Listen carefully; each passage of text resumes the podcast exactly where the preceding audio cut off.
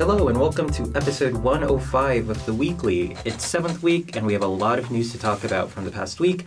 My name is Greg, I'll be your host, and I'm joined by William? Jake? Carter. And Pravan. Okay, so to start off with, I'd like to give a shameless plug for the special report podcast that we posted on Friday. It's an interview with Cameron Powell from the Writing Faculty United attempting to unionize. And if you haven't listened to it yet, be sure to check it out. So, how has everyone's week been? It's been an eventful week, which we'll get into that soon, but Yeah, I had my last midterm, like ever. So I'm very excited. Whoa. Congratulations. nice. Let's go, Carter. I had my last two midterms of this quarter. A little bit less of a milestone, but putting them behind me for the rest of the year is a good thing. I'm looking forward to finishing the spring out strong. My last one's tomorrow. ah, fun. I mean, I'm looking forward. This quarter treated me very well with midterms. I had one, um, which was really nice, and, and um, one midterm paper as well. So, yeah. I'm, but this past week, I don't know. It just felt harder than normal for some reason. Just a lot of work. Like, just grunt work, I feel. Yeah. I suppose maybe the weather had something to do with it because we, we sort of got a false sense of, of nice weather earlier on and it went back to sort of pre, like early winter or Anyone early know spring what quarter. the forecast is looking like? Are we going to get a real spring coming up? This week is supposed to be somewhat cloudy until Wednesday. Um, I remember seeing that because I'm trying to like book like a headshot like outside for you know because I need a new one, and it is so tough because Chicago just doesn't want to give us some a good sunny cloudless day. Um, yeah, what's Yeah. up with the weather? Kind of like kind the like some of the trees like on the midway haven't even blossomed yet. It's, it's yeah. It's like a very, oh, I can't use that word. It's very crappy sequel to Winter. It's what it feels like. It's not actually winter. It's just yeah. Or it's Chicago. Can the weather do this thing where it becomes nice again? You know, just. Uh, And also, the quad is under construction. Does anyone know what that's about? I think I do. I, I saw them taking out. This is actually good news. It seems like because I saw them taking out um, like the, the the squares. Yeah. And like putting new ones in. So it might Yeah. be it might be good for like the, the puddle problems that um, that many Chicago students have complained about. Uh, but the Great Lakes of the Quad. I'll miss them. That's a good one. Yeah. Yeah, I uh, hopefully hopefully something good comes out of it. Yeah. Um, but yeah, I was at the quad. I was on the quad this morning. It was it was beautiful out. I just wonder what the ducks are thinking now. Yeah, Like they must be so confused with all these fences on the quad and just the lack of space. Just must be really confused. Yeah. All right, so let's get into it. So, first story of the day is on. Uh, I'm sure you, most of you have heard about this. So, the reg was evacuated, and, and shelter-in-place orders were put in place across the university last Tuesday, after police received reports of an armed person on campus around 7:20 p.m. Beginning around that time, multiple social media posts then appeared claiming that there was a person with a firearm in the Regenstein Library and that the University of Chicago Police Department was evacuating the library. Around 7:56, the Maroon received reports that police officers carrying rifles evacuated Hutchinson Commons, and multiple sources confirmed to the Maroon that Cathey and Woodlawn Dining Commons were placed under a shelter-in-place order as well. Individuals were not allowed to leave Woodlawn until around 8:30 p.m. after the all clear was given. The alert was rescinded around 8:17 p.m. after police searched the buildings and found no sign of a threat. The full story is up on the Maroon's website and was reported by the Maroon staff. So I was actually in the reg when all of this was happening. I was in the A level, um, and I was on my way out of the A level to go to Hutch with some friends. And as we were walking up those stairs to get to the first floor of the reg, um, a couple armored police officers were walking down the stairs, and they asked me if there had been any shooting down in the A level, if there was anyone with a rifle, and we said no, like nothing had been happening down there, nothing had been happening at all. Um, and we just went on our way. But as we were leaving, we saw that a lot of officers were like at that moment converging on the reg um, and that they were telling people to go, and you know, people were getting up, grabbing their things. Um, that, that was just about seven fifteen. We went to Hutch. We were there for maybe like forty minutes, and then only then did they evacuate Hutch. And it was funny too, as this was happening, like gradually get notifications in different places that like things had happened. Like people were getting texts over the like C alert system, but I wasn't getting the text. I was getting emails, but the emails came through like 12 minutes after the texts. Yeah, the C alert system is really weird. I was in Saieh Hall and I remember seeing like a bunch of blue lights outside of the window, and I was like, oh, you know, something happened. Uh, but I didn't think, you know, it, nowhere in my mind did I think, oh, there's like a shooting alert, a shooting threat. You know, I ended up leaving Saieh Hall, and I actually was going to the reg, and I saw a bunch of police at the reg, and um, this was kind of like 10, 15 minutes kind of after, Yeah. like this whole thing started. Um, so I saw the police at the reg, and I was like, you know what, I'm not going to handle this. I, I've, I've had a long enough week. Um, you know, I'm just going to go back to my room and study in my room. And it was only when I got to my room that I got the notification from the C alert system. Um, so I think the police did a really good job, you know, at protecting you Chicago students or, um, you know, during this threat. But the C alert system, I think, just failed miserably. You know, you you have people, like you said, text messages, emails, uh, even the app notifications. You know, I, I, I learned more about the situation from Sidechat than I did um, C alert. How I much- learned Unfortunately. at first through Sidechat. I don't even have Sidechat, but the person next to me had Sidechat. Uh, How That much was is the our endowment again? Uh, and that, right now we're at 10.3 billion dollars. We did lose some um, some last year because of, of, of the conditions of the markets, but uh, you know you'd expect with a 10.3 billion dollar endowment the C alert system to work well. But you know, safety Yeah. and security. It is it is hard to coordinate some of these things though, and there are interesting questions around what your messaging should be when there are things that are up in the air. Um, I was on Slack channels for the Maroon. I was telling people what I'd seen. Others chimed in with their information. Um, by like 7.30 or so someone on the maroon slack said that they'd spoken with police officers who said that they thought this was most likely a prank that it was most likely a false alarm probably nothing had been wrong. But at i think like 7.40 we all got the email that said shooting. Like that was the subject line shooting. Exactly. which Yeah, you know is that's- distressing. I think i think in this case that was probably unnecessary distress but it's hard to know exactly what the right tone to take is when you're not sure that nothing happened. Like they i mean the officers were pretty sure at that point but you know if, if you undersell the threat that's like a very serious issue Yeah, because the C alert, all it said is police activity around the area of Regenstein Library, avoid the area. It didn't say, you know, why the police were active. I mean, the title- there subject, message- the yeah, subject the line for the was email was shooting. shooting. That might not have come I through see. It didn't over come out in text, text, which is actually interesting because that's like a tangibly different message that you're getting between yeah. those two things. 'Cause, If like, the subject line is shooting. When I got the it's not, notification, my notification just said shooting. I was like, oh Yeah, god. some friends of mine had known that I was at the reg, and they texted me like, "Just heard that there was a shooting. Like, did, are you all right? Like, did anything happen?" And there was no I should have texted people at the reg, but I just sort of looked at it and it was like, I, I could never go to the reg. I mean, it's kind of sad though, because this situation, while I was scared, I also kind of like knew like get into a corner, like where I can hide, where they can't see me from the door. You know, just, you know, just things like that that we were taught in like school. You know, rather unfortunately, I feel like this this culture of guns, you know, here has just become so prevalent, and, and now that it, you know, you see it in our own lives with this. You know, that's a really event. good point. It I- was really yeah. I feel like I've become desensitized to it just because all throughout, I guess, you know, high school and really middle school, actually, you know, we did all of these lockdown drills. Um, and I was on the third floor. I had no idea what was going on until somebody shouted, you know, we got to get out or something. And then they, you know, the police swarmed in with their rifles drawn. And, and then I went outside and then I was like reporting in the Slack channel, just like, here's what's going on. And it looked like people were just standing around in Mansueto. I don't know if they actually evacuated it. Um, One friend of mine who was in Mansueto said that they were just like there for another 20, 30 minutes after. At some point, like a cop ducked in, saw no one was shooting, left. And only later did they evacuate it. I, I don't know if I can 100% confirm that, but that is what I heard. It's the nice thing about Mansueto. Yeah, yeah. I asked, I asked my friend Aaron, like, "So you didn't like notice anything? You didn't like see all the cop cars? And he was like, Nah, I was, I was working on my P set. That's a very U Chicago response. It is, it is, and I feel like uh, s- I feel like I heard some people like a desire to go back in even as this was going on. People were like bouncing around libraries, like, oh, where can I get in? Where can I do my work? I did go to my house lounge and people were talking about like when is the library going to reopen because like I need to get back like I have a P set due tonight my professor sent us a canvas message saying like things i still do you know things like that you know so um, yeah I, I, yeah that was a very it was a very U Chicago moment I think Yeah. All right, so let's move on to the next story. Will is reporting on divestment.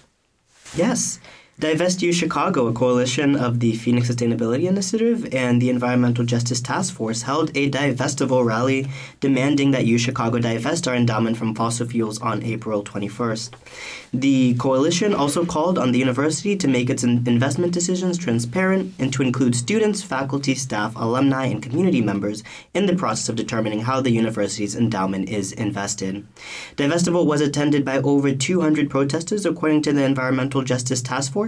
The rally began on the quad and continued to the reg. Throughout the two hour march, protesters played drums and chanted, We won't rest till you divest, as well as people and planet over profit.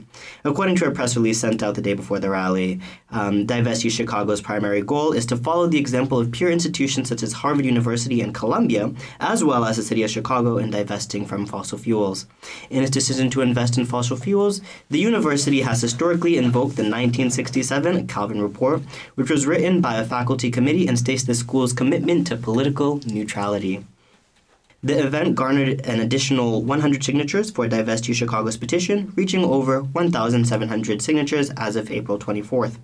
This story was first reported on by Naina Prustontaman, um, and you can read more about this on the Maroons website. You know, this might be a hotter take um, on college campuses, but I think the divestment movement is, you know, rather sad to see. Um, I just don't. I'm not someone who tends to believe in divestment. I think there's greater power in shareholder advocacy. I think there could have been a really strong movement to, you know, force a lot of different companies to reform their practices, their environmental practices through shareholder advocacy. I mean, imagine what a coalition between Harvard, Columbia, U Chicago, and other schools would look like um, if they came together and kind of pledged their votes. Because you know, as a shareholder, you have votes in most companies. Sometimes you know you can you know mess around with that. But um, you know you do have votes, you do have a say. At the end of the day, you do have an ownership stake in the company, um, and you could use that to do some pretty impactful things. Um, you know, there are tons of examples where shareholder advocacy has been used to change and reform companies. Yeah, it's just yeah, um, eh, yeah. I feel like the reason they don't do that is because it seems to me like Divest U Chicago is a very like ground up type of organization, and they don't want to be like sort of um, like they don't want like larger bureaucratic movements to be, I guess, like get in the way of their goal. I don't, I don't know them very well, but that's Yeah, I mean, there, there's multiple strategies that you can that you can go about to like kind of kill the fossil fuel industry if, if that's that, if that's one's goal. But also the way that divestment has kind of happened, it hasn't happened all at once. You know, if it happened all at once and everybody's just selling off and you know, you know dropping the prices of, of, of different shares in, in like BP and ExxonMobil and so forth, like yeah, that would be painful. Um, but the way that divestment is happening is like, oh, one institution is divesting, another institution is divesting, and they're like setting out these ultra long divestment runways, um, you know, where they're not dropping share prices at all. Um, and also, you know, the way that the stock market works to divest and sell, someone else has to buy. Um, you know, and I'm pretty sure companies like BlackRock uh, and Vanguard are buying, and I don't Yeah. think they care much about the environment. Um, so yeah, I, I just wish there was a better way to go about divestment on college campuses because I think you know when you have funds the size of U Chicago's 10.3 billion dollars, Harvard's you know God knows how many billions they have at this point, um, you could do a lot of good using shareholder advocacy or just simply selling off in, in unison. All right, with that, we'll go to Carter. Well, sure. Um, we have an update on SCAV. SCAV is back. Um, the famous U Chicago scavenger hunt, considered one of the largest in the world, will begin when the official list is released at 11:59 p.m. on this upcoming Wednesday, May 3rd.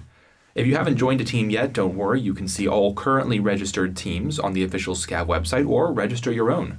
The hunt will last four days, ending the night of Saturday, May 7th. The only item on the list I know of in advance is donating blood. U Chicago Medicine is holding a blood drive that individuals can sign up for, also on the official SCAV website, and it's my understanding that teams with members that donate blood will get points. As for the rest of the challenges, it's impossible to know what they'll ask for in advance.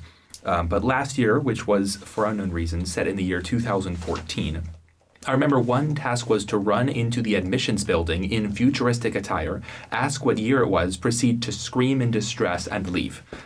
Uh, the admissions office was not amused.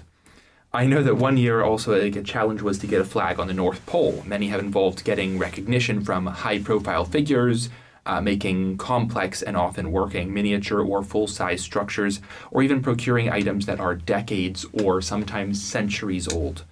Whatever they are this year, I can't wait to see what people will do, but from afar because tragically I'll be out of town this weekend and will miss Scav. Um, but I'm looking forward to seeing it all. And I hope all you listeners out there will remember to look for the list release Wednesday at 11:59 p.m. Yeah, Scav was a lot of fun. Um, I participated in a couple events last year because uh, I, I make music with my friends, and we and some of them are, are in Snitchcock, and you know the Snitchcock team is massive. They have a huge alumni network.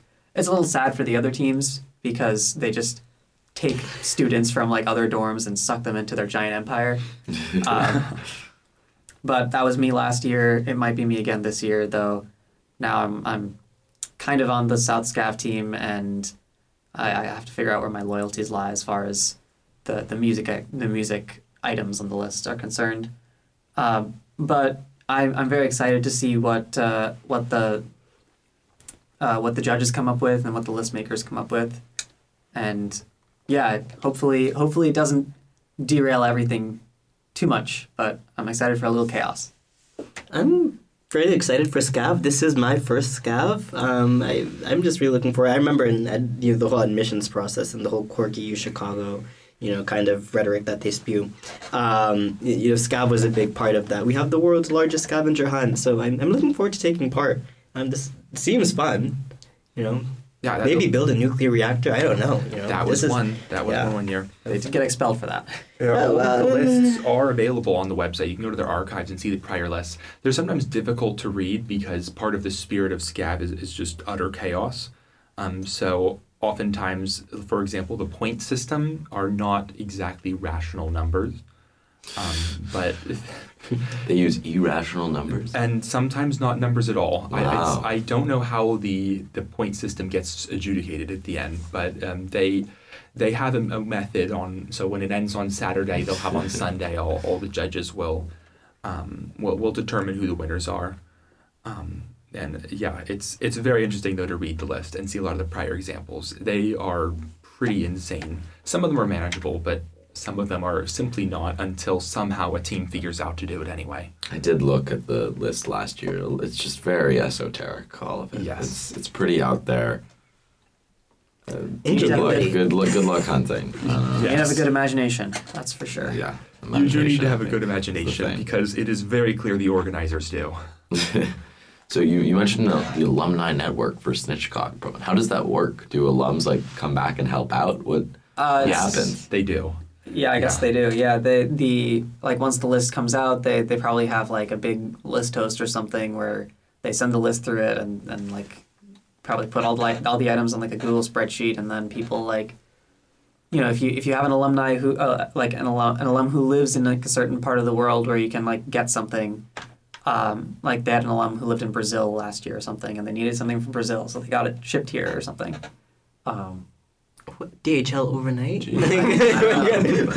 It's also like lots of money involved. There's lots of money being thrown around. Yes, the team that needed to get uh, a flag to the to the North Pole did get it. So, yeah, they they have some very impressive accomplishments. Um, and yeah, you can be an alumni. I don't even know if you have to have attended the University of Chicago. Yeah. I Yeah. think it's open to anyone. Every year uh, there's can join, and many people do come in from, from all over. every year there's uh, there's a team from Washington University in St. Louis of grad students that just do scav. Good for Um, them. Yeah, th- I, Yeah, I good don't for know. them for real. I don't know how they do, but I, I just I've just heard that they exist, and that's Hmm. that's a great that's a great fact. Great thing to know. Cool. All right. Next for our next story, we'll go to you, Pravan. Yes, the recent election of Brandon Johnson as mayor could spell danger for ShotSpotter, a company whose technology detects gunshots and alerts law enforcement when they when such gunshots occur. The service has run into several controversies, such as its role in the fatal shooting of 13-year-old Adam Toledo by CPD in Chicago's Little Village neighborhood in 2021, but also over general doubts of its effectiveness, accuracy, and equity, which have been echoed by a Chicago Inspector General's report two years ago. The Lightfoot administration renewed their contract with ShotSpotter last October, but it's set to expire this year, and Johnson is very clear about his plans to abolish the deal. Since Johnson's election, the company's shares have dropped by 25% and has rebranded itself as Sound Thinking in order to distance itself from its past image. This article is from the Southside Weekly and is part of a series of, up, of short updates about the state of Walmarts in Chicago and the Democratic National Convention, which will be hosted here at McCormick Place. I think it's a really interesting story.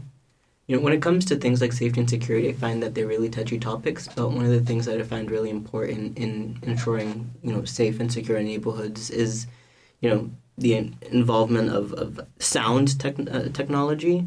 Um, and if the technology isn't working, there's there's no need for a city, especially the city like like Chicago, that is financially not in the best place, um, to to be spending on it. So, you know, I would like to see kind of you know how it plays out with Brandon Johnson. Yeah, it, it, it's interesting. I, uh, well, I don't, I don't know exactly how the technology works, but I know that it's uh, it basically they sell it out to different police departments all around the country. Houston has it. Um, I forget what other cities have it, but uh, they and and then apparently the the cities, the people who are in charge of sort of like greenlighting these deals, Mm. um, don't look too deeply into whether they're effective or not. They just are like, oh, this this could help. We'll sign it.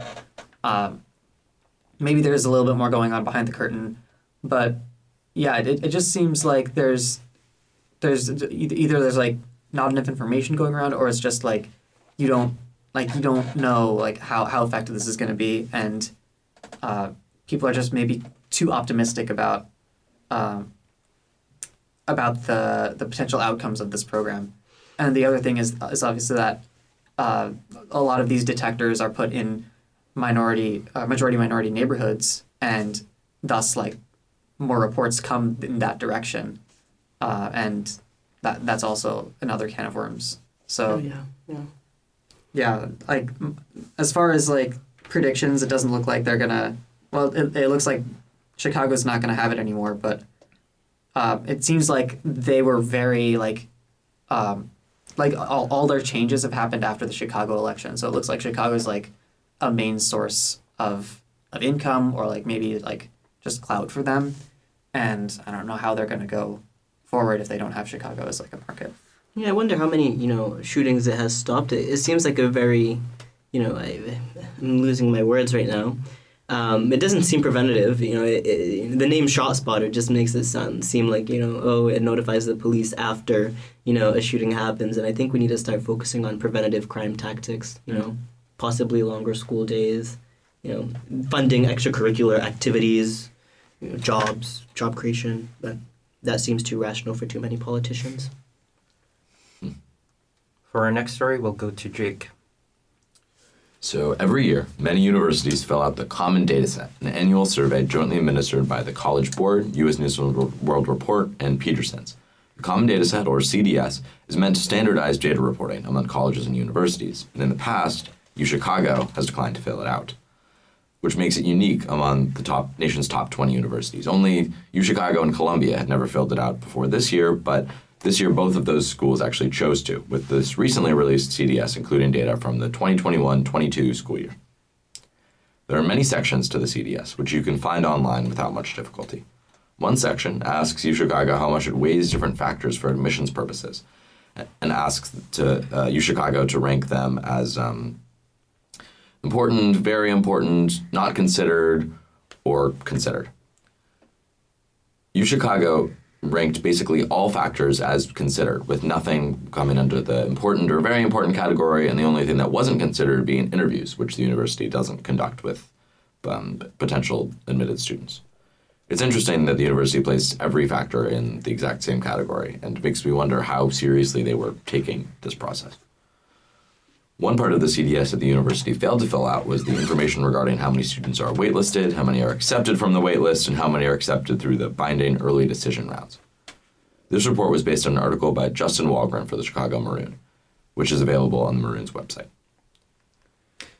Do you do you know like what caused the change? Like why why suddenly now both UChicago, UChicago or UChicago and Columbia together are like suddenly deciding to fill it out this year? Or Uh, their comms person, Gerald McSwiggan, didn't really clarify why they Mm. decided to do it. They just said that they'd reevaluated and figured out that maybe they should fill it out this year. But they did leave out a lot of Yeah. information of significance. Like I, I don't know. Yeah. I, I imagine that they probably don't value GPA, test scores, class rank, like uh, legacy status, underrepresented minority status. Like I feel like they probably don't weigh all of those things like completely equally, but they sort of glazed over that. They didn't tell us what their ED acceptance rate is. It's sort of an open secret here that um, the ED acceptance rate is a lot higher than the regular decision acceptance rate. Um, Yeah. I don't know. Did any of you guys get an ED? What, what were your thoughts on that? Mine was really action. Yeah, I was an RD admit. me too. 82. It's just really weird to me that it just seems so sudden. And they're doing it with Columbia. I, I, ju- I don't like CDSs in general though, because I feel like when it comes to like college admissions, especially students who like really want to get into schools like U Chicago and Harvard and Columbia and all these other places, they start looking at the CDS, combing through it like, oh, I need to craft my application because they weigh the you know essay part heavier and they don't weigh this part heavier and you know i I just find it uh, CDS is another way to kind of help gamify this college admissions process. And I, I, I, I just don't like CDSs. I also think it introduces another layer of stress onto students, you know, having that data at their fingertips and doing the math and like, oh, 6% acceptance rate, blah, blah, blah, blah. You know, just things like that are really, I, I just think not, I'm- not helpful. I'm generally a fan of like having, you know, information on all these schools you can access in one place. But I think you should consider it and be aware that like just because a university says something is very important or doesn't doesn't mean that it, it, it isn't necessarily going to be accurate data. And you should Yeah. consider how the university might be crafting their answers to these questions. But there's there is like hard data here that's that's you know they, they can get something out of in terms of what the acceptance rate is um, and all that. Interestingly, the acceptance rate for men is like almost two percentage points higher than it is for women at U Chicago. That's something that you can find in the common data set. There were um, about twenty, about three thousand less applica- applications for men, but they accepted about fifty more men for whatever reason. Fascinating. There's just one data point. Yes, a friend of mine was talking about that recently. That at many universities, the the I think the national average is somewhere around fifty eight percent women, and sorry, fifty two percent women, forty eight percent men, um, and at the University of Chicago, it is flipped. Um, that there's more men than women. Um, I, I don't know if that has anything to, to do with this admissions decision um, in particular, but it is an interesting note. Yeah, that's. I mean, that's interesting because it's not like you know we get more applications from women like most schools, I imagine, according to this. Um, but for whatever reason, I don't know their preferences. Flip it. Admissions is weird. It's a weird, weird process. A horrible process, in my opinion. All right. Now onto something. I was gonna say more lighthearted, but uh, I didn't say so. William, why don't you tell us about the traffic viewpoint story? Yes. Um, so the Maroon received an open letter to the university's Department of Safety and Security on traffic safety from an alumni, Stephen Lucy, um, who earned their AB in 2006.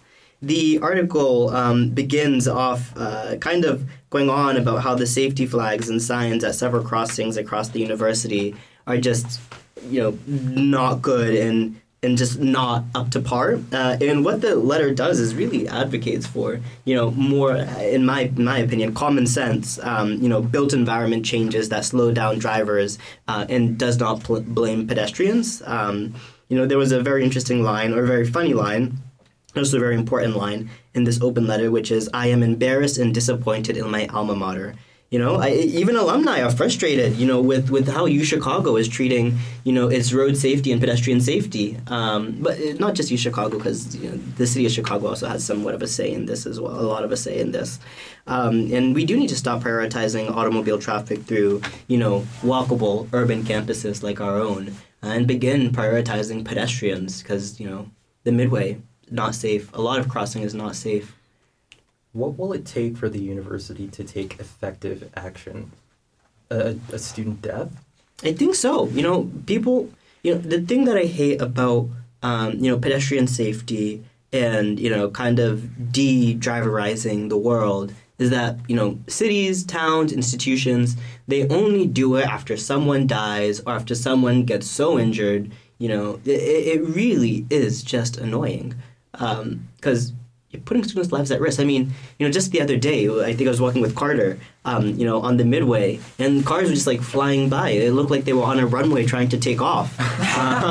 um, you know, there's just something. You know, I've seen cars go through the red lights there, um, and at the end of the day, I think, you know, while the midway served a really important purpose in the World's Fair, um, and you know, over time, it has it has served its purpose to, to vehicles. I think that time is over, and it's time to begin pedestrianizing um, the midway and stop making it so efficient for cars. I also, you know, there's a lot of points on campus where I think that it's just time to kind of change change how we how we view those spaces. The built environment matters. Um, yeah, I mean, why is parking free on the midway as well? That's another you know can of worms that I can go into. But yeah. Listeners, you have not seen passion until you have seen Will talk about pedestrian safety in the midst of bad pedestrian safety. It's it's so da- it is so dangerous. It is so dangerous. You have cars that are, you know, clocking like 45, 50, 55 miles per hour on the midway, you know, speeding while there's crossings where students are supposed to be crossing. Um, you know, these are these are the lives of, of, young people who are, who are just beginning to, it doesn't even matter what stage of life they're in. You know, every life has a value to it, you know, and, and, and the fact that a car can just take it away in, in a matter of seconds, on the midway, you know, a student who is just at university, you know, that that's just there really is something wrong with, with the whole situation on the midway. And also the the no parking zones. That one is another one that really gets me riled up. Um, you know, a lot of the, the public safety vehicles and the UCPD vehicles parking in the no parking zones right in front of crossings. You cannot see the traffic that's oncoming. The traffic cannot see you because there's these gigantic SUVs blocking the view. Um, just, just you know, stop breaking the law. You know, there's a no parking zone. Stop parking there. You know, you're the ones enforcing the law, so stop parking in the no parking zones. You know, you protect, you know, protect pedestrians. It's just, you know, also, um, you know, um, Pravan, were you going to say something? Oh, I was. I can go on about this. Please interrupt me by all means. I, I guess I was just gonna say that the the midway is also like a public park. So the the fact that, um, I guess like there are children there. All, a lot of the time, children are crossing the midway. Like We have the lab school right there. lab schools are right there, um, and I think that's the original purpose of the CME flags that all got stolen uh, by you know university students. There's but- multiple reports that show the CME flags are just total utter nonsense. Yeah, um, but uh, like I think the the way a way you could you could sort of slow down the cars in the in, on the midway would also potentially increase the like the usefulness of, of like the midway as a, as a park as like an area where people can come and play and potentially like I mean this would be a lot but sort of making it a uh, making it like a two way instead of two like separate one ways Yeah. you know, um, I don't know.